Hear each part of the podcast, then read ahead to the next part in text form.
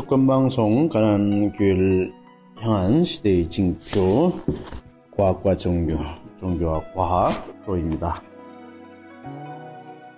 우리 2017년도 이제 맞이해서 두 번째 제들 강좌 시작합니다. 저도 이 테아르 샤르댕에 대해서 그 신학교 다닐 때 조금 관심은 가졌었지만 좀 깊이 있게 이해를 못했었는데 이번에 우리 정태옥 선생님과 함께 공부하면서 어 많이 예, 또 배우게 되고 또 샤르댕 사상이 오늘날 우리 인류 사회에 주는 그 중요한 그 어떤 그 뭐랄까요 그 진리 또 사상 그리고 우리 종교와 신앙인들에게 주는 그런 그 어떤 전환적 사고들이 참 중요하다는 생각을 자꾸 갖게 됩니다. 예, 그런 의미에서 저도 잘 모르지만은 나름대로 이렇게 강좌를 통해서 배우고 있습니다. 오늘도 그 우리 정태호 선생님 모시고 어, 샤르댕 사상에 나타난 생명의 불멸성, 오리엔트 시대에 인류가 인식한 내세관, 죽음과 영생의 의미를 계속 지난 시간에 이어서 함께 공부하도록 하겠습니다. 지난 시간에는 그 고대 인류가 인식해온 죽음과 영생의 의미를 자세히 설명하셨습니다. 영혼과 저승이라는 그 가상적 개념을 통해서 인식해온 고대 인류의 그 죽음과 영생의 의미가 오리엔트 시대에서는 구원관과 부활, 그리고 이원론적 저승관에 의해서 보다 구체적인 내세관을 갖게 되었다고 말씀했습니다. 오늘 이 시간에는 그 구체적인 내세관이 어떤 세상인지 먼저 히브리인들의 그 구원관에 대해서 어, 설명을 좀 해주셨으면 고맙겠습니다. 예, 그 먼저 구원이 영생이라 인식해온 히브리인들의 세계관은 어, 오랜 시대 아주 매우 독특한 내세관이었습니다. 네. 그러니까 수메르인들이 그 메소포타미아 일대 구전되어 온 그 창조설화를 전토판에 길가메시서 사실은 남겨놓았고 후일 히브리인들이 구약의 창세기로 후대에 전함으로써 우리들은 그들의 내세관과 영생의 의미를 이제 알 수 있었습니다. 네. 에, 신부님께서 네. 잘 아시다시피 창세기에는 나검과 신라기는 두 세계로 나눠져 있죠. 네. 그러니까 신라고는 아담이 예, 지선악과를 따먹음으로써 에덴 동산에 쫓겨나간 것이 현 세상입니다. 그렇죠? 네. 그래서 창세기 3장 1절에서 24절까지 자세히 나와 있는데 네. 그 앞과 뒤를 조금만 한번 읽어 주실래요? 네, 네. 예, 창세기 3장 1절부터 어, 낭독하겠습니다. 제목은 인류가 타락하다. 야의 하나님께서 만드신 들짐승 가운데 제일 간, 간교한 것이 뱀이었다. 그 뱀이 여자에게 물었다. 하느님이 너희들어 이 동산에 있는 나무 열매는 하나도 따먹지 말라 뭐 하셨다는데 그것이 정말이냐? 여자가 뱀에게 대답하였다. 아니다. 하나님께서는 이 동산에 있는 나무 열매는 무엇인지 마음대로 따먹되 죽지 않으려거든 이 동산 한가운데 있는 나무 열매만은 따먹지도 말고 만지지도 말라고 하셨다. 그러자 뱀이 여자를 깨웠다. 절대로 죽지 않는다. 그 나무 열매를 따먹기만 하면 너희는 눈이 밝아져서 하나님처럼 선과 악을 알게 될 줄을 하나님이 아시고 그렇게 말씀하신 것이다. 여자가 그 나무를 쳐다보니 과연 먹음직하고 보기에 탐스러울 뿐더러 사람을 영리하게 해줄 것 같아서 그 열매를 따먹고 같이 사는 남편에게도 따주었다. 남편도 받아먹었다. 그러자 두 사람은 눈이 밝아져 자기들이 알몸인 것을 알고 무화과 나뭇잎을 엮고 앞을 가리었다. 그다음 이제 그 뒷부분 읽어드리겠습니다. 그 아담은 그 아내를 인류의 어머니라 해서 하와라고 이름 지어 불렀다. 야 하나님께서는 가죽옷을 만들어 아담과 그의 아내에게 입혀 주셨다. 야의 하나님께서는 이제 이 사람이 우리들처럼 선과 악을 알게 되었으니 손을 내밀어 생명나무 열매까지 따먹고 끝없이 살게 되어서는 안 되겠다. 고 생각하시고 에덴 동산에서 내쫓으셨다. 그리고 땅에서 나왔으므로 땅을 가라 농사를 짓게 하셨다. 이렇게 아담을 쫓아내신 다음 하나님은 동쪽에 거룩들을 세우시고 돌아가는 불가를 장차여 생명나무에 이르는 길목을 지키게 하셨다. 그래서 시모님 그 우리 창세기의 지선악 과를 따먹음으로써 오늘날 현세에서 우리가 죽음이라든지 고통이라든지 이런 모든 것이 에, 왔다고 그렇게 교리적으로 얘기하죠. 교리적 얘기하죠. 네네. 그러니까 현세는 에덴 동산에서 쫓겨난 타락한 세상이란 말이에요. 예, 그렇습니다. 그래서 히브리인들의 내세관은 바로 낙원 에덴 동산으로 되돌아 가는 것이 그들이 내세관이었죠. 아, 그래서 언젠가는 구원해 주실 메시아가 오리라고 이 사람들은 기다리고 있었잖아요. 그렇죠? 음, 그러니까 히브리인들은 언젠가는 다시 이 세상이 어, 완성된 에덴 동산이 돼 가지고 그 구원의 메시지를 메시아를 통해서 예. 구원되라는 그 구원 개념을 갖고 있었거든요. 그렇죠? 네, 네. 음, 그러니까 이 히브리인들은 자신들의 안에서 메시아가 오리라 믿기 때문에 자신들의 네. 선택된 민족이라고 자부심을 가지고 언젠가는 낙원으로 이끌어갈 구원의 메시지를 기다렸단 말입니다. 네. 그러니까 이들의 내세관은 네안데르탈인이나 홍수아이보다는 들이 내세라는 건 영혼이 사는 저승이라고 생각했던 개념하고는 아주 많이 다르죠. 아, 그렇죠? 어, 그러면 히브리인들, 히브리인들에게 음. 영생은 후손을 통한 삶의 연속성으로 인식했다면 음. 그들에게 영혼이나 저승이나 부활, 부활이라는 개념이 없었다는 말씀인가요? 예, 그- 그 사람들한테는 영혼이라든지 부활이라는 개념이 없었어요. 네. 어, 그 창세기 1장 26절에 보면 네. 하느님 모습으로 사람을 만들자고 하셨거든요. 예. 그러면 하느님 모습을 영혼과 육신이라고 이론으로 볼 필요가 있습니까? 하느님을 영혼과 육신으로 볼 필요가 있어요? 없죠. 없죠.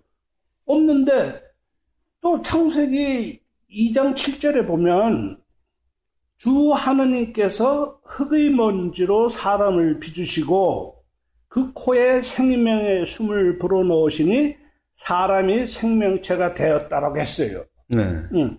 이 말씀을 후이스클로 철학에서 조라스투의 이원론과 아리스토텔레스의 생혼, 그 식물에는 생혼이 있고 동물에는 각혼, 인간에게 영혼이 있다고 생각했던 아리스토텔레스를 이론으로 해석해서 생명의 숨을 영혼으로 해석하기 때문에 히브리인들한테도 영혼이 있다고 생각했지만 이, 이들의 영상은 후손을 통한 삶의 연속성으로 인식한 히, 브리인들에게는 영혼이나 저승이나 부활 개념이 전혀 없었어요. 네. 그- 근데 좀 여담이지만 우리 조상들도 자식을 통해서 연속된다는 그 조상신을 믿고 있었잖아요. 우리 조상들도. 아, 우리 조상들도 응, 그 히브리인들 같이 응. 삶의 연속성을 응, 후손을 통해서 응. 이어진다. 예. 그렇게 생각하셨네요. 그 한민족 간의 해석하고 아주 예. 비슷한 점이 있었어요. 아. 응. 그렇다면 히브리인들이 말하는 영혼은 어떤 존재였습니까? 예, 그 이제 구약에서 나온 영혼이라는 개념은 사실 동서고금을 막론하고 인류가 영생을 인식할 하기 시작할 때부터 저승과 함께 설정된 죽은 육신의 다른 존재를 인식했습니다. 네. 음. 근데 히브리인들을 제외하고는 모든 종교에서 영혼과 저승은 확인할 수 없는 관념이 세상이란 말입니다. 네. 그렇게 이건 두고두고 오늘날도 유물론자들 조롱하던 그 환상의 세상이란 말입니다. 응? 근데 히브리인들이 인식한 영혼은 분명히 저승에 머무는 영혼은 아니었어요. 아. 응. 히브리인들이 현세 연속성 안에 함께 후손에게 영향을 주는 어떤 정신. 아. 왜 우리나라도 옛날에 사람이 죽으면 어, 호랑이가 죽으면 가족을 남기고 사람이 죽으면 이름을 남긴다고 그랬잖아요. 그렇죠. 그렇지. 그, 그 삶, 그 분의 삶을 통해 후손들이 그분의 삶을 본받아서 보다 음. 나은 인간성을 형성하는 이런 사상을 갖고 있었단 말이에요. 그러니까 네. 또 하나 히브리인들의 구원가는 개개인의 영혼의 구원이 아니란 말이에요. 네. 인간을 포함해서 이건 이 신라곤 아닙니까? 현세는 네. 그 타락한 세상을 완전히 에덴 당선으로 돌아가게 하, 가게 하는 구원이었지 인간 개개인의 영혼이 구원이나 이런 건 없었단 말입니다. 아. 응. 그럼 그 히브리인들이 정적, 정적 인 세계 안에서 음. 완성된 하나님의 나라, 응. 완성된 하나님의 나라는 메시아를 통한 구원이라는 응. 그 신앙이었다면은 응. 그 세상을 음. 동적인 세계, 세계 관으로 바라보신 예수께서는 응. 구원은 어떤 의미를 갖고 있죠? 아, 진짜 신부님다운 날카로운 질문이십니다. 진짜 사실 신약 성서에 나타난 유대인과 예수님의 갈등은 바로 이 구원의 차가 비롯됐다고 생각되고 구원관에서? 어. 그러니까 에, 히브리인들의 구원관은 신부님께서 말씀하신 메시아를 통한 구원을 했는데 예수께서는 세상을 정적인 세계관으로 보신 분이 아니에요. 예. 그 시대에 벌써 동적인 세계관에서 완성된 하느님 나라를 보니까 메시아의 구원이 아니라 인류의 공유성, 공통성에 의해 완성되라고 난 설파했다고 보신, 보는 겁니다. 아. 그러니까 이 구원관에 대한 히브리인들의 구약과 예수님께서 가르치신 신학의 가장 큰 차이점은 바로 여기에 있지 않을까. 그래서 네. 결국은 예수님께서 십자가에 처형당한 가장 큰 원인도 여기에 있지 않겠는가. 이 문제에 관해서는 예, 신학이 깊은 신학, 신학 문제 있지, 있죠? 네. 그래서 요거는 다음 시간에 좀 더 자세히 이, 말씀드리기로 하고 예. 아무튼 구약과 신약의 차이는 구약은 메시아를 통한 에덴 동산으로 구원관이었는데 예수님께서는 아니다. 인류 너희들에 의해서 아. 하나님 나라를 완성시켜야 된다. 오죽하시면 원수를 사랑하라까지 음. 하신 이유가 뭐냐? 음. 예, 그러면 그 예수님의 음. 그 어떤 그 새로운 모습을 여기서 좀 보는 것 같습니다. 음, 모든 종교가 영혼과 저승이라는 내세관을 가지고 있는 시대에 그 히브리인들의 구원에 대한 구원에 의한 내세관은 매우 독특하고 또 새로운 인류의 내세관이 아닐 수 없다 생각이 듭니다. 네. 완성된 하나님의 나라가 그 정적인 세계관에서는 구원으로 인식되었지만 동적인 세계관에서는 인류가 함께 만들어가는 세상일 수밖에 없다. 그렇다면 예수의 부활 사건이나 기독교에서 말하는 천당과 지옥은 어디에서 나온 것입니까? 예, 그 오리엔트 시대 부활 사상이 제일 먼저 나온 것이 이집트리 이집트인들의 내서관이거든요. 그리고 이제 천당과 지옥이라는 그 저성을 구체적으로 얘기 이혼론 장소 개념으로 얘기한 사람이 페르시아 조로아스트교 유산이거든요. 네.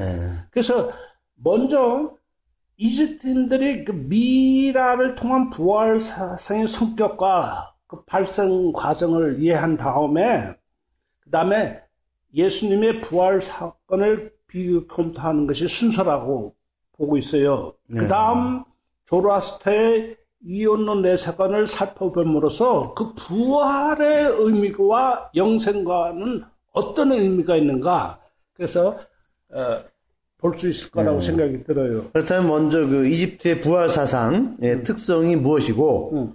그들의 내세관과 어떤 관계에 있는지. 예, 우리 전번 시간에도 그 이집트의 그 문명 얘기할 때 파라오는 육한 신으로 군립했지요. 네. 그러니까 그 파라오들은 자기들은 신, 육한 신이라고. 그래서 이제 죽음은 신, 신으로서 저승에 가지만 언젠가는 다시 살아나기 때문에 미라를 만들기 시작했잖아요.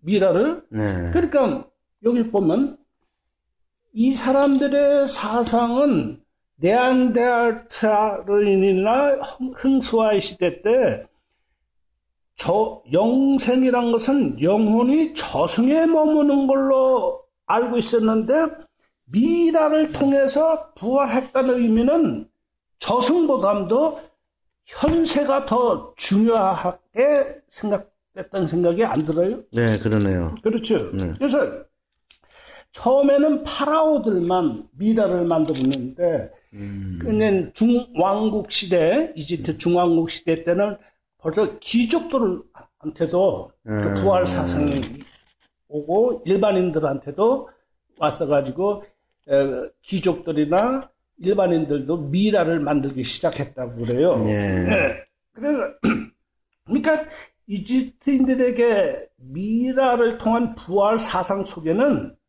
저승에서 영생이 아니라 분명히 현세에서 되살아난 즉 삶의 연속성으로 인식하고 희망한 신앙으로 보입니다. 아, 다만 이집트인들은 미라를 통한 부활이기 때문에 단절된 죽음이 부활하, 부활하기까지 영혼이 머무는 저승의 세상은 당연한 인식이 었을 겁니다. 아, 그렇죠? 네. 그, 그, 그 이집트인들도 그 죽음이 완전히 단절로만 인식됐지 그 이상은 인식을 못 하잖아요. 그러니까 네.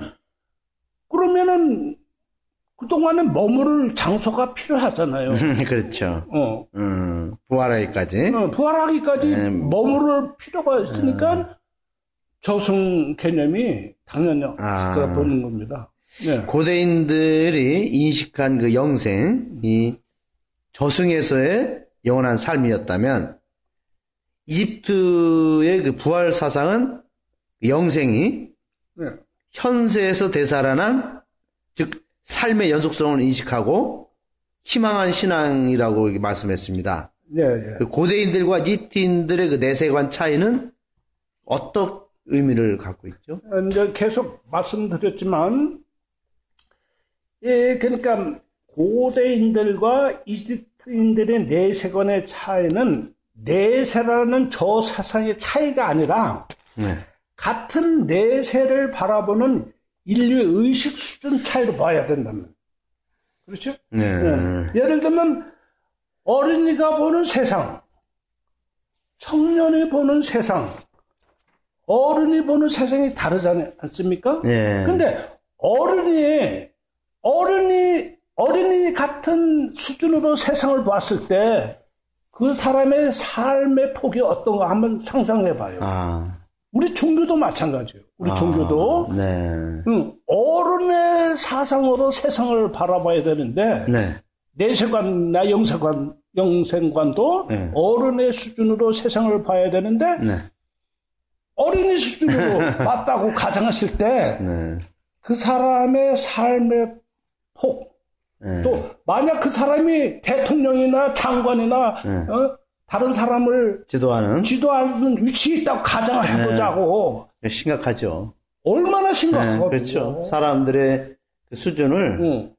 계속 하향화시키는 그렇죠. 상태, 그죠? 더 이상 성장, 성숙시키고 응. 발전하시는 그런 저기를 못하죠. 못하죠. 네. 예. 참 옳은 말씀인데 고대인들의 고대인들의 그 저승의 삶, 응. 응? 저승의 삶이라는 그 영생이 예. 이집트인들의 그 부활 사상에 의해서 영생이 현세임을 인식한 거겠군요. 그렇죠. 예, 예. 그렇다면 저승이나 부활 사상도 없는 히브리인들의 구원을 통한 영생관, 음. 네, 예수의 부활 사건은 어떤 의미를 갖고 있는지. 그래서 이제 우리가 이 이집트의 부활 사상을 봤으면 확실히 그 영생을 저승에서 현세로 인식한 진일보한 사상이거든요. 네, 그런데 히브리인들은 애초부터 현세의 연속성 단지 에덴 동산으로 되돌아가는 구원 개념이 있었지만 근데 이집트의 부활 사, 사상의 첫째 보면 언제 부활한다는 시간 개념이 없어요. 음, 그렇죠. 시간 개념이 없어요. 응. 그러니까 둘째는 미라를 통해서 자신이 부활하니까 굉장히 개체성이요. 아, 개체성이. 그렇네. 어, 어. 그 다음에 이 부활하기 전까지 영혼이 머무는 정, 저승이 꼭 필요하잖아요. 그렇죠? 네, 저승이. 그리고 이세 가지를 그, 음, 갖고 있단 말이에요. 네. 근데 우리 예수님의 그 부활 사건을 보단 말이에요. 부활 사건 첫째 3일 만에 부활했다 그래요. 3일.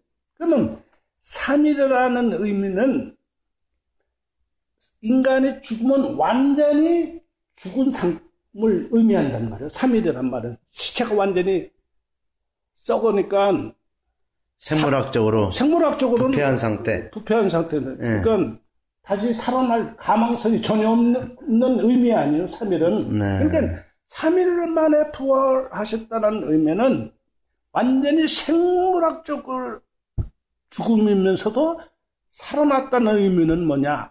인간은 생물이 아니다. 아, 인간은 생물이 아니고 네, 다음 시간에 우리가 자세히 설명하겠지만 정신을 갖고 있는 존재다 이 말이에요. 아, 정신을 갖고. 네. 그러니까 예수님이 내가 3일 만에 부활한다. 어?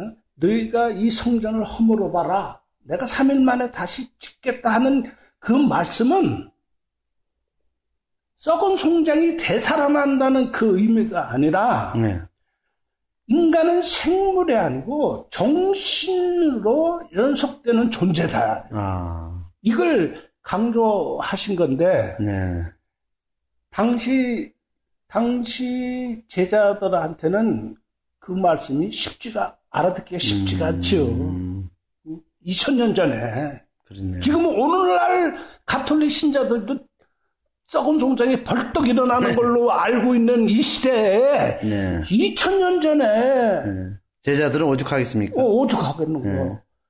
그러니까 그 조로아스터교의 종말론 2단계가 그걸 아주 잘 설명하고 있었어요. 그렇죠. 응.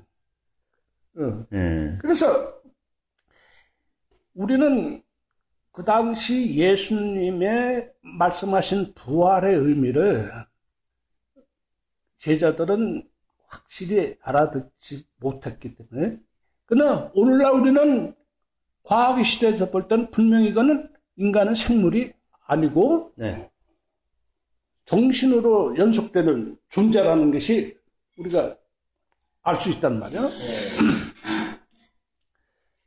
그러니까 이집트인들과 예수의 부활 사상에서 영생이 현세 연속종이라는 공통점은 있어.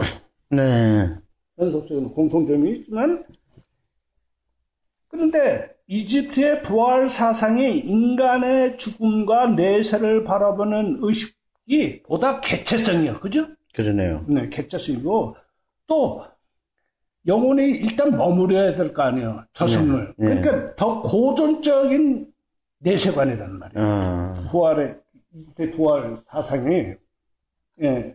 그러니까 이 고전적 의미란 생명과 정신의 연속성을 표현하는 고대 인류의 영생관한 의식이라고 보는 거죠. 아. 어. 그러면 내세에 관한 그 개체성이라면 음. 좀 쉽게 이해가 갑니다만은 음. 내세의 공유성이란 이- 그것은 좀 이해가 좀 어렵습니다. 그 죽음의 공유성과 같은 의미입니까 그게? 예, 예. 또한 그 첫 시간에 말씀하신 영혼의 공유성과 같은 또 맥락으로 또 들리게 되는데 좀 어려운 이런 말인 것 같아요. 그러니까 지금까지 우리는 영혼하면 죽은 시체의 다른 존재를 인식하고 있잖아요. 네. 그러니까 영혼은 하나의 개체성으로만 계속 우리는 생각을 하고 있는데 이제 다음 시간에 네. 그 영혼의 개념을 자세히 설명하겠지만 일단은 네. 고대인들이 또 오늘날 가톨릭 신자들이 생각하고는 개체성 영혼으로 설명을 하자고요. 일단은 아, 네, 네. 음. 네. 그 월- 원래 그 죽음 자체가 응. 그 개체성이지 않습니까? 그렇죠. 그 부모님이 죽었다고 내가 따라줄 수 어, 있는 것도 아니고 음. 어떻게 그 죽음의 그 공유성을 부여할 수 있는가? 그러니까 우리 그 히브리인들의 그 구원관을 보면 네, 개개인의 영혼의 구원이 아니었잖아요. 예, 오늘날 타락한 세상의 구원이지. 네, 굉장히 이거는 개체성이나 공유성을 갖고 있단 음, 말이에요. 그렇죠. 그러니까 신부님께서도 그 안중근 의사의 정신을 어, 젊은이들에게 많이 교육도 하고 홍보도 하시는 걸 알고 있어요. 예, 예. 그렇죠? 예. 그렇다면 안중근 의사의 그 이등방문을 저격하고 사형을 당하셨는데 네. 그분의 죽음은 개체성으로 봅니까? 공유성으로 봅니까? 어? 공유성으로 보이게 되죠. 응. 안중근 의사를 그렇다고 예수님이 십자가에 처형당하셨을 때그 예, 죽음을 우리는 이거 개체성으로 보냐 공유성으로 보냐 네, 그건 그렇다 하고 예, 안중근 의사나 예수님의 죽음은 공유성으로 우리 쉽게 이해한다 네. 하지만 6.25 때 한번 봅시다 예, 총알이 막 예, 빗발치는 들판을 달리던 병사가 예, 어디서 날라오는 총알에 한방탁 맞아 그대로 꼬꼬라서 죽었단 말이에요. 네, 우리는 보통 그거를 개죽음이라고 하잖아. 그지? 예, 예, 개죽음이라고. 네. 어? 그렇다면 그 개죽음이라면 그 병사는 얼마나 억울한 삶이에요. 그렇죠. 어? 억울한 거죠. 응. 재수 없는 거죠. 응. 결국 죽음은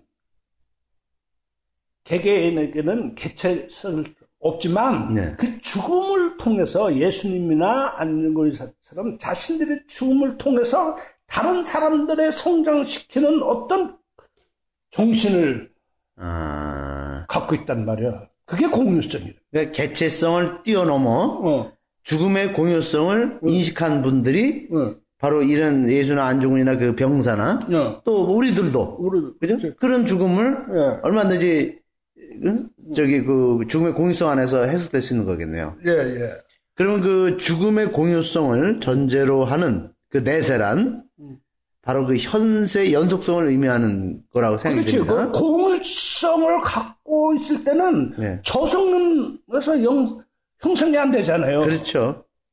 공유성은 공유성이라는 것은 현세에서 계속 어, 어, 그것이 존재하는 거고 실제하는 거죠. 그렇죠. 네? 예, 네, 그러면 예수의 그 부활 사상이 예. 여기서 연결이 되네요, 연관이. 맞죠. 예. 예수님의 부활 사건이라는 게 바로 이, 이 죽음의 공유성이라는. 죽음의 공유성. 어, 그렇게 그래서 현세의 연속성. 현세의 연속성을 가지고 부활 사상이 예. 거기서 우리가 의미를 찾아야 되겠네요. 그렇죠. 그러니까 그걸 찾아야 되는데 썩은 성전에 벌떡 일어난 걸로 예. 예수님은 신의 아들로서 위대한 능력을 갖고 있는 예. 존재로 저 위에 올려놓고 그렇죠. 보면 숭배하고 우리 미신이지 가톨릭. 교회에서도 그 성서 해석 하는 게 보면은 예수를 어떤 초인적인 존재 그렇지. 예? 로서 딱 해놓고 음. 그분은 모든 걸할수 있는 전능한 분. 음. 또 그분은 죽지 않고 어? 그렇게 죽었다가 3일 만에 시체가 부활하는 응. 이런 어떤 완전히 그 기적적인 응. 초인적인 부분만 우리가 해석한다면 예수의 부활을 통해서 우리가 얻을 수 있는 응. 응? 교훈이라든지 아니면 이런 현세 그 연속성 이런 것을 전혀 우리는 응? 정말 어, 응? 배울 수 있는 게 아무것도 없는 것 같아요. 예, 그러니까 니케아 종교회에서 아르우스 아르우스파들이 박해를 받은 것이 네, 바로 이것 때문에 아르우스파가 예수의 신성을 부정하는 이유가 이런 지금 같은 우상숭배로 갈 가능성이 많기 때문에 네. 아르우스파들이 신성을 공격한 아, 근본 원이란 말이에요. 아 그래요? 음. 그런데 이제 오늘날 기독교의 내세관에는 그 천당과 음. 지옥이라는 그 이원론적인 그 저승 개념과 그또 영생은 음. 영원한 생명을 얻기 위해서는 죽어야만 가는 것으로 우리가 그렇게 교리를 가르치고 있습니다. 그렇다면 오늘날 그 기독교의 내세관은 예수의 내세관이 아니지 않습니까? 예, 그- 그래 맞습니다. 맞지만 네. 네. 뭐꼭 그런 건 아니지만 네. 오늘날 대부분 종교학자들은 종교학자들은 그 페르시아 조라스터교가 근대 종교의 시발점으로 보고 있어요. 아. 음, 그게 현대 종교의 원료로 보고 네. 보고 있는데 이 오늘날 스코, 스콜라 철학의 내세관은 바로 조로아스터교의 내세관의 영향을 받아 예수님의 부활 사상을 해석한 거란 말이에요. 네. 그러니까 예수님의 진실된 그 살, 그 가르침을 알아듣지 못했기 때문에 네. 이 조로아스터교 이, 에, 2단계 종말론을 네. 설명을 했는데 네. 그래서 일단 우리는 조로아스터교의 내세관을 먼저 아. 이해하고 네. 그 다음에 좀 알아봐야 되지 않을까 네. 그런 생각이 들어요. 예. 지금까지 그 오랜 시대 히브리인들의 구원관과 응, 이집트의 미라를 통한 부활 사상을 응, 통해서 그 당시의 영생관, 내세관을 응, 오늘 이 시간 한번 우리가 살펴보았습니다. 응. 또한 그 이집트의 미라를 통한 부활 사상과 응. 예수의 부활 사건을 또 비교해보고 검토함으로써 우리가 예수의 영생관을 좀 이해할 수 있게 됐거든요. 예. 그러면 이제 다음에는 이제 뭐 우리가 또 어떤 것을 좀더 그러니까 지금 첫 시간에 우리가 그 죽음과 영생과 저승에 관해서 그 구속기 시대인들은 영혼이 저승에 머무는 영생이었잖아요. 그랬던 것이 오리엔트 시대에 와서는 히브리인들이 현세의 연속종에서 완성을 그 다음에 이집트에서는 미라를 통한 부활 사상이라는 것은 결국은 저승에서 영생이 아니라 현세에서 영생을 바랐다는 그 부활 사상이 나온 거란 말이에요. 네. 그것이 예수님의 통해서 완전히 부활 사상은 인간은 생물이 아니라 정신을 통해서 살아가는 새로운 존재라고 말씀하셨는데 2000년 전에 제자들 그걸 온전히 알아듣지 네. 못하니까 조로아스트교의 현상을 인식하는 이원론에 통해서 예수님을 해석한 그 스콜라 철학이 아닌가 아. 그런 생각을 하게 됩니다. 예. 그러니까 이제 이게 테아르드 샤르댕 사상을 이해하기 위해서는 음. 이런 그 역사적인 그런 그 이 과정들 또 어떤 그런 그 과거 종교나 문화에서의 영생관, 내세관을 좀 우리가 살펴봐야 샤르댕의 사상을 이해할 수 있는 그죠? 기본 전제 조건이 되겠네요. 네, 저도 사르땡을 통하지 않았으면 구약과 신약의 차이를 못 알아들었어요. 그렇죠. 그러니까 히브리인들은 메시아를 통해서 세상이 완성된다고 했는데 예수님은 인류의 공유성을 통해서 완성된다고 가르친 그밖에 사르땡이 아니었으면 도저히 그걸 못 알아들었어요. 그렇네요. 또 부활의 의미도 썩은 성전이 벌떡 일어난 위대한 독생성자 그리스도만 생각했지. 음, 바로 인간은 생물이 아니고 정신을 통해서 다음 시간에 자세히 얘기하겠지만 인간의 인격이나 지식이 자식에 유전됩니까? 유전돼요? 유전 안 되잖아요. 이 차이를 음. 예수님께서는 강조하신 거단 말이에요. 네. 우리 사르떼가 통하지 않았으면 그걸 도저히 못 봤을 거예요. 네. 예. 예. 그래서 다음 시간에는 그 일단 그 스콜러 철학의 내 세관에 가장 영향을 미친 조로아스트교가 네. 다시 한번 종교관에 관해서 네. 한번 그래요. 얘기를 해봐야겠습니다. 우리 애청자들께서도 그 우리 이런 그 우리 역사 그러니까 우리가 이런 오늘날 사상을 이룬 그러한 역사의 그 줄기를 우리가 또 한번 되짚어 보고 또 이해하면서 어 이렇게 좋은 그런 공부가 되는 것 같아요. 네. 그래서 저도 그 이렇게 수박 겉핥기식으로 음, 배웠던 그런 세계사를 다시 한번 이렇게 좀 깊이 있게 그렇죠. 또 샤르댕의 눈으로 어, 이렇게 다시 한번 살펴보니까 어. 저에게도 많은 그 뭐랄까 눈을 뜨게 해주는 네. 그러한 어떤 진리를 많이 좀 제가 알게 됩니다. 네, 그래서 그렇죠. 저에게도 많은 공부가 되는데 어떻든 우리 정태 선생님 또 다음에 또 이어서 우리 시간 또 진행해 주시면 고맙겠습니다. 고맙습니다. 네. 네.